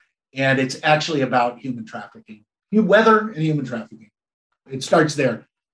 Well, it, uh, you know, I, I, would uh, be remiss if I didn't pitch it, but if you ever want to write in a, a dumb Canadian and a dumb British spy in the background of a scene, have us have us get blown up, uh, yeah, have us get really blown up or something. Yeah, really dumb. Uh, you, would make my dreams come true. Well, you'd hurt your other arm, but we'd be fine. Well, yeah.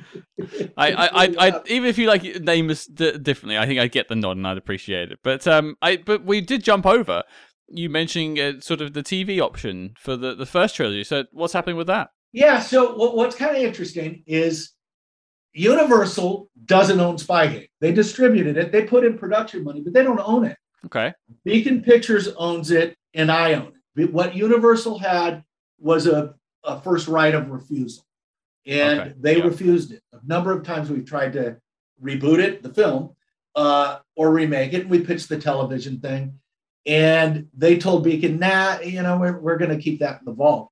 So Beacon turned around to me and said, and now all they had the rights to do anyway is just remake that original script. It would be like Gus Van Sant redoing Psycho. Sure. Right. That's all they own. Because because I own the characters, Universal couldn't make a sequel to Spy Game without buying my rights because they can't have them do stuff that doesn't match what I have unless I let them. Mm-hmm. Um, which they want to do that and pay me to do it, go with God and, and send me a check. happy, my you know, happy for that. But they're not.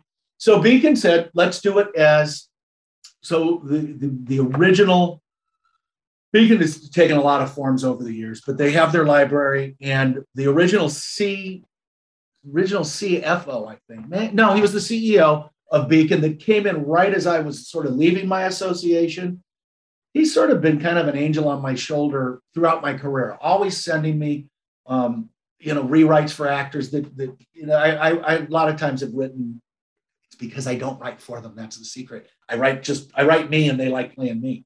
Um, but you know, some some actors will, will have a thing, a pet project, something. He's always said stuff, but he's always been my biggest fan. He gave me, they didn't have to give me and allow me to use um, anything from the film. Mm. Um, t- uh, I Spy Game they could have probably tried to prevent me from using, but they said no, go use it. Use Redford, use Pitt, use any imagery. If you want to use clips from the film, use them. We own it. I own it, and I love you. You're great.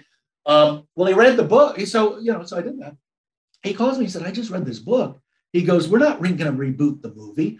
We're going to do this. This is freaking great. You should have told me all this stuff before." you know, because the movie we would have made tailored the movie a little closer. Like, Don't worry about that. Yeah, I didn't have it all in my head then anyway. Uh, so Muir's Gambit would be the first season. Mm-hmm. Bishop's Endgame a second season, and Aiken and Check probably two more seasons. It's rather lengthy. Um, however, what's gotten the, and I'm glad it's me, um, the different casting options for Aiken um, and you can picture him in the film. It's a white guy. Um, well, there's been some interest from a, a very high level uh, female actress mm-hmm. who's who's done a lot of you you know her name. I can't say it, but very big. Who said, "Well, I want to do a spy game movie. Can you change Aiken to female?" Mm. I can't change my books. you know, he's going to stay a, a guy throughout the books, but certainly so. I've, there's that that pilot's out there for casting as a female. Other thing is is you know, and as as tastes have changed and, and we've gotten into you know um, everything doesn't have to be white bread, and it kind of looks a little funny if it is. So there's a, another version that Beacon's looking at where I've written Aiken is African American, and what was really fun about well, what was fun about the female thing is having oh, I almost said her name having a woman interrogating Muir is great. Mm. Now we don't know if, right. we, if Bob's going to do it or not. He said, man, man, man, you know, he's he's wishy washy. He, he always wants to see everything, you know, finished and then he'll make a decision. But having a woman go up against him would be really quite fun, and that script is quite quite a delight. Um, the thing with the black guy is pretty good too because the CIA in the '70s is not real uh, hospitable to an African American. Nope. And uh, so the, the you just the I didn't have to even change what's in the book. It's just by virtue of race and time, even though it's the 90s when they're talking about it, it makes it, it gives it another neat subtext. And then there's the version that's straight from the book. Um, so, but I turned in the last script. Uh, it was kind of, I've never had to do a job like that where do three. We want to see 3 mm-hmm. and two. I don't know what they're going to choose, where they're going to go. Um, I'd be kind of, I, I, I don't know if I'd run the show. I'm not sure I really want to be on a set anymore. Um, but certainly it's mine to, it's my show. If I want to do that and stop writing and do that for a while, but I, I'd be contracted for all the scripts. I think I'd probably hire a writer's room. I'd like to see what other people could do with my book. It'd probably be a lot more fun. Um, mm-hmm. And uh, but we'll see. It's really just at that germinating thing and and deciding what cast they're going to, and uh, and then where they set it up not uh, maybe Universal. You know, they're pretty good at Beacon. They're I, would be like, you know what, Beacon uh, Universal's thumb their nose at us. Forget them. Screw them. They're like, nah, be, keep it in the family. We'll probably do it with Universal, but uh, I don't know. Well, I mean, that's very exciting. Uh, it's interesting yeah. that the spy game world may be coming back in a slightly evolved form with a, a different take on on on Aiken there, which I think will be fascinating to see. And I think you may have uh, booked your next visit on the show as well when that's uh, se- season one's on the air and we're a press thing and you, you, get like 10 minutes with us. oh, no, no, no, no. Well, this was great. It was really fun doing this. I liked your, you know, it was fun listening to, the, to, to your review because a lot of the stuff you kind of detracted with on the film, I kind of felt the same way. So it was kind of, uh, the, the, the one with Chris was really quite enjoyable. I, I have to listen to the, the other one because I didn't know that you did did it uh, with the um, cinematographer. I didn't know that you'd done that. Right. Oh, I'll, I'll pick that over to you. I mean, it does. Oh, it do. does make it. It does. It makes my skin crawl just a little bit to know, like, the writer of something was listening to what I thought about it. Like, Oh no, no, no, Oh. no! That's really cool. The uh, I once went to. I was invited to Sundance to speak at a, pa- a writers panel. sure. I was the only writer there that didn't do indie films, and I was like the studio guy. And so I was young. Uh, I didn't kind of read the room properly, and they said they got to me and they said, "What do you think about studio notes and development hell? You've written a lot of movies, and a lot of them haven't been made. You've got no, you know." I said, "Well, I got to tell you, when I send out a script as my calling card to get my next job, I don't send out my draft. I send out the one that went through development hell because it's usually better. Well, you could hear a pin drop. And the moderator asked me some question. I said, no, look, look, if if I this is back in the 90s, I said, if I wanted it to be my words or sacrosanct, I'd write books. But I'm writing for a medium that everyone is involved with. Um, everyone's idea is good. And by the way, when you get criticism, even if the criticism is wrong on the point they're talking about, something didn't work. Mm, Even if you think that they got it totally wrong, they just didn't see it. Well, why didn't they see it then? Right. And so I learned that very early on in Hollywood that notes are a good thing because they want to like it, they want to make it, they've spent a lot of money on it. Something isn't working, and it is your job to listen to the criticism and figure it out. Now, criticism on a movie that's finished, it helps with the next one. So it doesn't matter. And you know, because it's a it's a medium where I didn't do all I, I certainly didn't pick the costumes, I didn't film it, I didn't do the dialogue polish. I can always just say that wasn't me. that was somebody. The bad part that I agree, it wasn't me. the good stuff. The good stuff was Michael. Everything else. Yeah. yeah. yeah. Yeah. Uh, well, I, I I can't let you go just yet. I, I have a Oh, yeah, couple of questions. I, I have to sort of like I well, there's one question that we ask everyone. The first question I want to ask Michael, uh, looking back on your filmography, aside from Spy Game, is there something that you've worked on that you're particularly proud of that you think maybe didn't get the love it should have got and people should go and check out? Mm, Oh well, um, no, you know, the only the only thing was there's so many scripts, but I was really my all my work and my best scripts have never been made. I was really um, kind of in a rarefied thing. You, you see a lot of my stuff in rewrites of things that I don't have credit on. I spent most Mhm. of my you know money making things, but I tell a lot of originals. Um, you know, if you watch Disney's Hunchback of Notre Dame, the musical, the kids thing, I love that movie. everything where that changes off the book that was they bought my live action which we were going to do with the director who did the mission. What's his name? Is it Um, Roland Joffe did that? Roland Joffe. Roland Joffe was going to do that. Then it was going to be lars von trier um, and i spent a lot of time in uh, denmark working on that. Disney had paid more than i've been paid for any other script for my live action version. What i never knew is it was really just to pin it down from the others because it was a bidding war to get it. Because because in those days they didn't uh, release um, they didn't tell you what their next animated thing was. If you remember way back in the early 90s they wouldn't tell you. And so they were close to finishing that movie um, but the script wasn't working. So they bought this and while they were doing that they were just mining my script. And it's kind of fun watching that because i would never get a chance to work on an animated film. And, and i had little kids when that, that came out and all the stuff where it strays from the Victor Hugo, those are all my scenes. Wow. So that's really, I'm really, really thrilled when I watch that because it's really, it's really kind of magical seeing that there. The, the live action with uh, Lars von Trier would have been kind of weird and neat too, but who cares? Um, so that one was pretty great. Um, Deep Blue Sea, I don't have a credit on. I did nine drafts of that, and um, a lot of the a lot of the fun moments in that. You know, I go, that's me. Um, now here's a good one, Cutthroat Island. So the guys that that rewrote Cutthroat Island for Geena when she Yeah. what she did is she Mhm. pulled it was Michael Douglas and Geena Davis.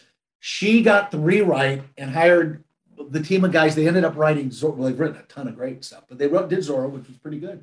Um, but she just changed the two characters. So what you see Matthew Modine doing was pretty much the girl character, and she was a guy. She was Michael Douglas. So he politely, when the rewrite came in, said, "Oh, I'm too tired from romancing the stone to I, I'm going to pass."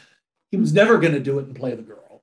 Um, and Matthew Modine ended up playing that role. Geena Davis did it. Well, those two writers, all the stuff they threw out ended up has ended up in so many movies. My sequence is so like in Zorro, there's that great sequence in the mine. That's straight out of Cutthroat Island. It just never was in the movie. So I've I've had that one. Um, uh, when I first did Cutthroat Island, I was under contract to Disney, and I pitched it because I'd already been working on it. I pitched it as Pirates of the Caribbean, do your ride as a movie. Mm-hmm. Jeffrey Katzenberg said, We are never, ever going to do our theme park with our movies. Or maybe it was Eisner said that. So, which was great because I had a very low price tag on it because I was under contract, but they allowed me to, and I and I made quite a bit of money selling that script. But um, the executive who did it and ultimately did uh, the Pirates of the Caribbean, which I love. Uh, I love the first one. I, I maybe I watched the third one and I like that too. But the first one was brilliant. But there's a few scenes in that that were stripped from the original Cutthroat Island, got stripped and sold for junk all over town. I think those two writers worked on it as well. Um, and so there's there's a lot of movies I'll see and I'll go, oh, there's some more Cutthroat Island showing up. It's uh, we did a lot of coverage on the 1998 Avengers film, uh-huh. which didn't go particularly well at the box office. And you know, we talked to the writer of that film and how many scenes were pulled out of the original screenplay for that movie and wound up in all sorts of things. Yeah, it's it's it does happen. I, I'm delighted by it. I, I always like it. I got paid. I don't really care. My my I I'm the one guy in Hollywood that gets paid first and it doesn't matter what happens. So I'm always happy. It is kind of fun. I don't know how he reacted, but it is kind of fun seeing him show up in other places and going, I knew that was a good scene.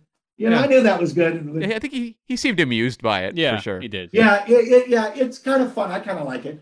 Um, and uh, Sniper was a pretty good one too. I got to work with um, my executive producer was Walon Green, who wrote The Wild Bunch, and um, and he came on uh, to shepherd my because that was my first script. Shepherd my um, final draft on that, and I learned a ton with him mm. and and uh, and uh, writing that kind of hard hard action, harder action, um, and suspense, and that was rather fun. I'm, I'm fond of that movie. That that movie nowadays Spy Game. Mo- most everyone's now seen Spy Game, but it used to be, you know, it didn't matter what I'd worked on. Everyone had seen Sniper. Yeah. Or or one of the you know nine nine versions. Um, so that was that. I I you know it. Uh, you know, I've written I've written great. I wrote a great movie for Harrison Ford. Um, that they never made, which was which was ter- a terrific film for him. I've written, I've really been very blessed. I worked with Wolfgang Petersen on three movies we never made, mm. um, and a couple TV. Well, we did do the Agency. There was another series that, that we did just before he died that we, he, he passed away, um, and that was fun. But I, I, I really, in, in, my Hollywood career, had the opportunity to work with a lot of real giants that that. Uh, you know, they just they're just not like that anymore. And and you know, from Barry Levinson on, I, I really um, got to work with a lot of those uh, directors, those old directors. You know, I'll watch some of these movies they make, and I'll go, God, you know, I guess I was working with, you know, like the um, the Godfather thing they did, um, the mini series, and it's like I knew all those people. I go, Am I that old? And I, you know, I'm not 60 yet, but when I started out, all those people were sort of at the end of their careers, and I was selling to all of them. So um, I worked with a lot of interesting people. Roman Polanski, I didn't work with, but he almost did. We did. Um, I didn't work on the script. I was producing on um, Les Miserables. Um, uh, Alfonso Cuarón did, and my partner uh, in my company did that one, and and and that brought us uh, for a while. That was going to be um, Roman Polanski, and that was quite interesting. He, he was an interesting guy. Um, and so that that's kind of more than my scripts because I I've written a hundred I've written a hundred features and, and mm-hmm. dozens and dozens of pilots. So for me, it's it's always the writing, you know. And and, and the lucky thing is is is they always hire me. They, they they like what I do and how I do it. You know, I maybe tend to write stuff that uh, gets people excited on the creative side and makes studios go, "This is just too flippin' expensive. You know, we're, we're, not doing this." Yeah. I don't know. Well, it, the usual question we end with, I feel like it probably needs a secondary question. So this is a double bill final question for you. Uh, Firstly, Michael Frost Beckner, what is your favorite spy novel of all time? Oh, you know what it is? Uh, it's it's a le Carre book, and there's there's a couple, but I was so close. I worked on the Night Manager for five years, so I was close to that, and it was my favorite, but I worked on it too long. Um, I think he have one called the um, what's it? I think A Perfect Spy is probably probably my very favorite of, of his. That's my favorite spy novel. Um, that one, um, or The Secret Pilgrim, which is short stories rather. Um, hmm. Those are probably my two very favorites, and uh, yeah, I'll stick with that. Nice. Part one, great, and then part two, and this is the final question now.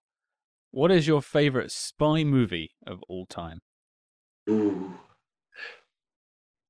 Probably there'd be two, and one one would be more an action movie.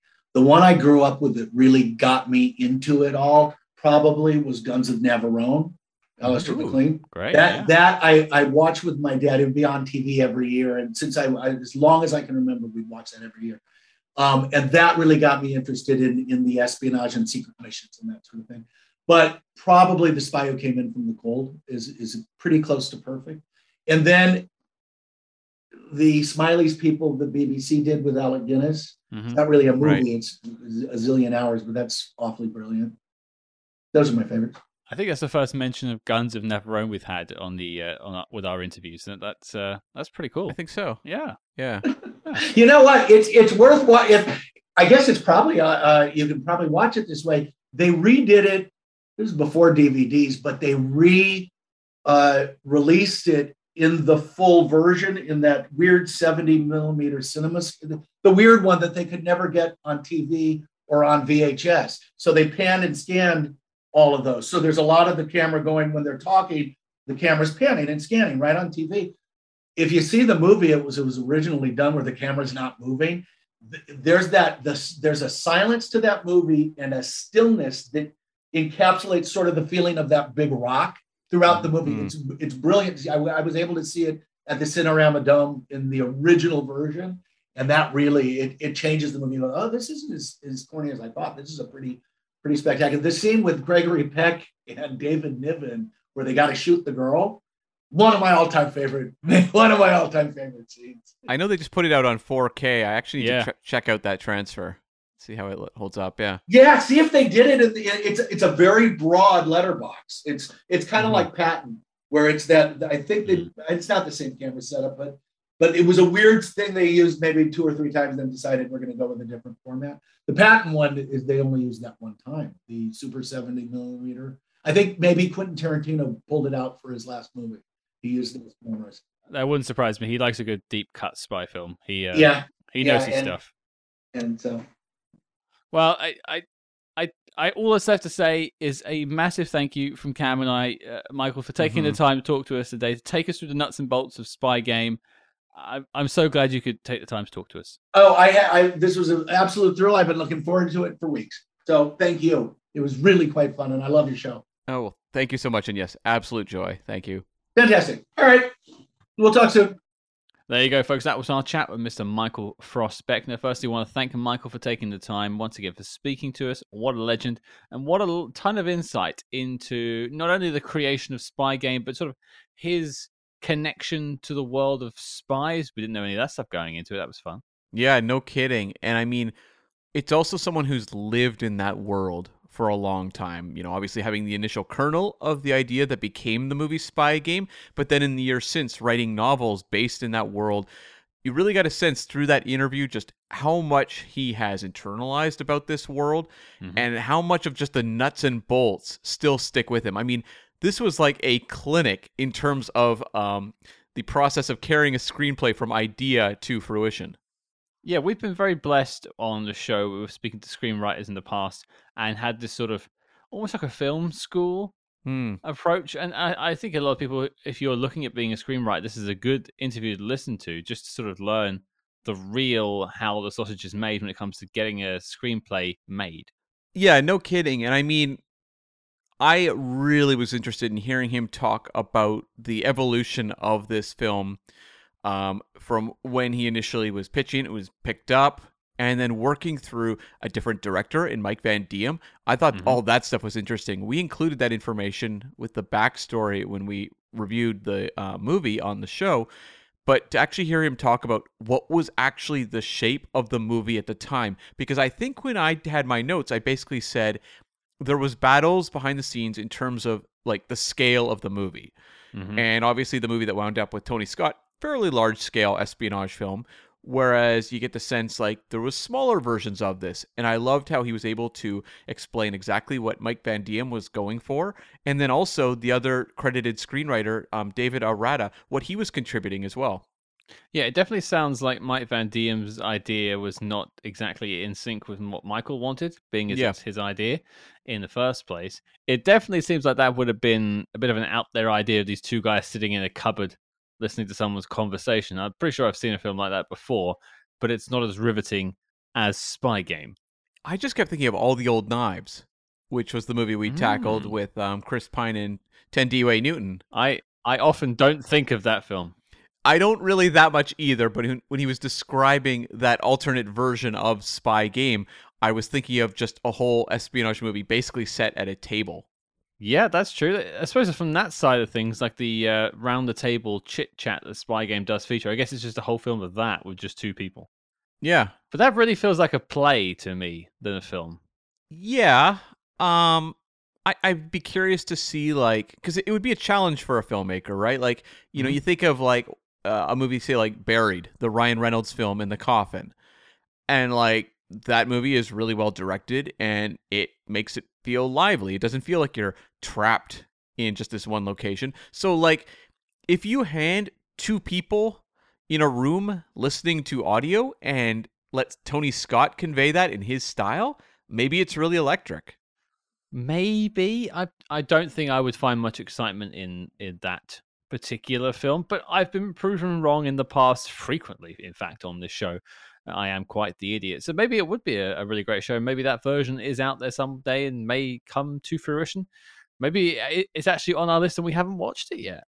Yeah, I mean the one thing I'll say with like Spy Game, I'm very happy with the version we got. I'm not For saying I need that early iteration of Spy Game, but when I look at how Tony Scott shoots those boardroom scenes, um, you know, where it's just guys around a table, he makes it pretty energetic. So I do think he probably could have pulled something off small scale. I agree. I agree. And and something I wanted to just bring up. I had two points really.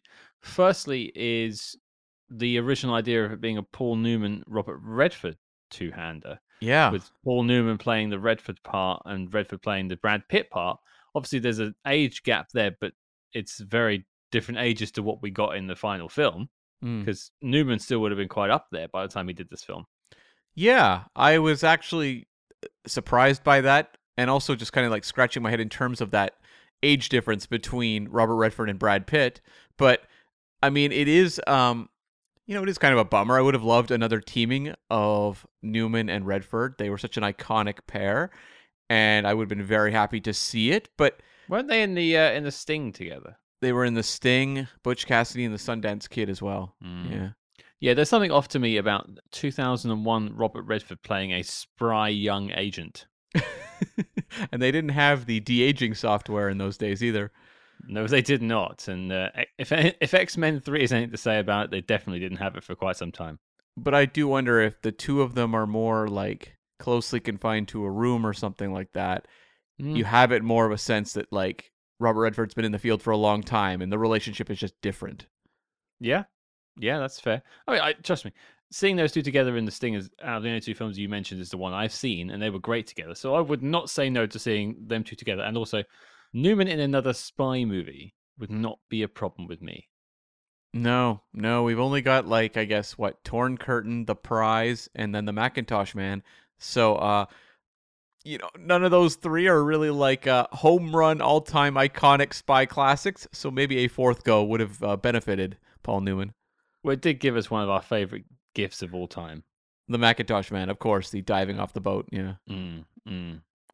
Uh, the other thing I wanted to make mention of is that little bit of trivia that we dropped in our review last year about Brad Pitt choosing this over Born Identity Yeah. and how Michael only heard that through our review and was quite stunned by it, but he believed it to be true. So I, I quite liked that uh, he was surprised by that, and uh, it is most likely true. I quite like that. yeah, that was a fun little bit there. And I mean, I also thought it was just interesting hearing him talk about his novels that he has written. One thing I thought though was particularly interesting though is just writing that trilogy around the character of Robert Aiken, who is Mhm. a pretty small role in the movie. And when I was doing my research, that actually really surprised me that he built it around that character. And it just shows you someone who sees the potential for expanding on this world. Well, it makes complete sense to me in that sense because there was so little about Aiken on the page. It it allows the most amount of expansion. There's Yeah. no canon to break in a sense, so it it allowed him to talk about what he wanted and make up a new story. Whereas, you know, like the the, the lead characters, the Brad Pitt and the Robert Redford chaps, both have some backstory basically fleshed out in the film. But yeah, I, I, I love that idea, and obviously in the next trilogy that's coming out, they'll be focusing on Robert Redford's character. So I think you know, great, great, great, great, great, great stuff. And also, we learnt that there is potentially a TV show version of these books in the works, and some talk of Robert Redford coming back? Question mark. sounds like there's a lot of options on the table. And I think one of the things about Spy Game, it falls right into that type of IP they love to turn into TV shows, Mm-hmm. where they're memorable movies, but they aren't necessarily like the biggest of biggest blockbusters. It's movies that everyone remembers and enjoyed, but ones that there's plenty of room to expand upon. I think of the movie Limitless with Bradley Cooper, which was turned into a TV show some time back. I think it it didn't last a long time, but it was kind of it fell perfectly in that sort of type of movie they love to adapt into to a TV show. Something where it has a great concept that you can expand upon and there's a lot you can do here. And I also think there's a lot of room for creativity and to try different things. I don't think people will be overly precious about it. Are you saying its run was limited? Oh, yes. In the case of Limitless, yes. Yes, yes, yes, yes. And, and to be fair, it's all to play for. You, you think there's a lot of these sort of spy shows on at the moment on Netflix, Amazon Prime, Apple TV Plus. You know, you've got Slow Horses. I think Special Agent or something like that just started on Netflix as well. You've got the Jack Ryan show on Amazon Prime. There's a lot of these sort of high caliber spy TV shows out there at the moment. Just uh, don't make it like True Lies. Yeah, and I mean the movie Spy Game is a, you know a 2-hour story. Mhm. And to turn that into a TV show, a lot of shows I find can feel really stretched out nowadays. A lot of the seasons that you and I um, watch, but I actually think there's a lot of room to play with this world. You know, you look Yeah. at a Robert Aiken trilogy. There are side characters I would be really interested in seeing expanded on a TV show. Go in different directions, different types of missions. What happens when some missions go wrong? I just think there's endless opportunities for things you could do with a spy game TV show. And to be fair, Spy Game does a lot of like time jumping with flashbacks and stuff like that. There's also plenty of scope to flesh out the in between moments that happened, you know, within the film that we don't see, as well as expanding afterwards. And Spy Game was set slightly in the past for a portion of it, so there's a lot of scope with that TV show. And also, there's been a gap of 20 years since the film came out, and now they've also got to fill that gap in too. Yeah, and one of you know my quibbles with the movie was that it didn't feel like they were giving enough in terms of the female Mhm. uh, co-star in that movie, that that character and the relationship with Brad Pitt. TV show, you've got far more time. You could really, I think, make that one work even better. I could definitely see a modern version of this show with the female lead having a more active role in the show Mm. and a more fleshed out backstory because she is kind of left behind in Spy Game, which again was a detriment. I, I, I sort of a minus mark I had for it too. But I mean, overall, Cam, is there any notes you had from the interview? Well, I will just say on a side note, it was fun to hear a, a few little details about Cutthroat Island, a movie that I don't know that a lot of people revisit Cutthroat Island these days, but for me at my age, like I just remember how much there was going on in terms of the release of that movie. Like there was Sure. so much news written about it. I definitely was watching it. I don't think I saw it in theaters. I saw it the second it hit home video. Mm-hmm. But like Cutthroat Island was a very noisy movie. And so just to hear him talk about the process, you know, when you look at the number of writing credits on that movie on IMDb, it's uh, pretty significant. And to hear his input on his version and just kind of where it was at the time he was working on it. Very interesting to me. And I mean, we probably aren't going to put the video out from this interview unless you guys really want to see it and then let us know.